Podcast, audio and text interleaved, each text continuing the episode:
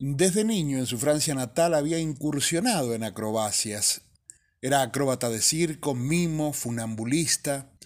Había hecho cruces a gran altura en la Catedral de Notre Dame, en el espacio que va desde el Palais de Chaillot a la Torre Eiffel y otros lugares más. Pero esperando que lo atendiera el dentista, miraba una revista en la que señalaban que se iban a construir las Torres Gemelas en New York. Y si haciendo equilibrio cruzo de una torre a la otra, pensó. Casi cincuenta metros de distancia entre una azotea y la otra, y algo más de cuatrocientos metros de altura. ¿Cómo hacerlo? Era su desafío más grande. Comenzó estudios arquitectónicos, meteorológicos, movimientos de proveedores, obreros. Cuatro años realizó todo esto. Falsificó credenciales de arquitecto, de periodista, para él y su grupo de cinco colaboradores, más su novia Annie. Surgió la fecha del cruce.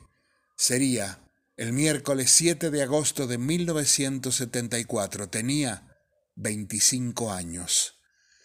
En abril de mil novecientos setenta y tres había sido inaugurado el complejo, pero era lento el proceso de adquisición y alquiler de locales. Además, el diseño de las torres despertó la antipatía del pueblo de New York. Son dos cajas de archivo de metal, se las describía despectivamente. Cuando culminaron las actividades en la tarde del martes seis de agosto de mil novecientos setenta y cuatro, el equipo de nuestro hombre había logrado, burlando controles, trasladar al piso ciento diez, debajo de la azotea de la Torre Norte, todo el equipamiento. Merece destacarse entre muchas cosas: un cable de acero de doscientos kilogramos de peso, una vara de ocho metros de largo y de veinticinco kilos de peso, que usaría nuestro hombre para hacer equilibrio. A las siete horas quince minutos comenzó el cruce, con la consigna de todo equilibrista: nunca mirar hacia abajo, y ante decenas de personas llegó a la otra torre. Comenzaron a agolparse transeúntes y allí decidió cruzar otra vez. Hizo pasos de baile, reverencias al público, reverencias a las torres, se acostó sobre el cable.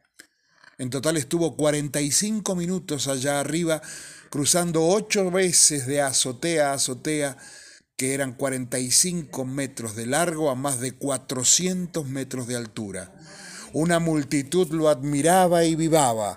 Todos los medios televisivos, radiales y escritos.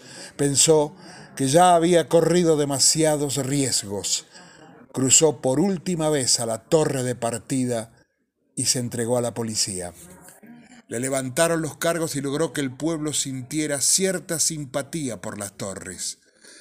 Hablamos de un hombre que vive aún, tiene setenta y un años, francés.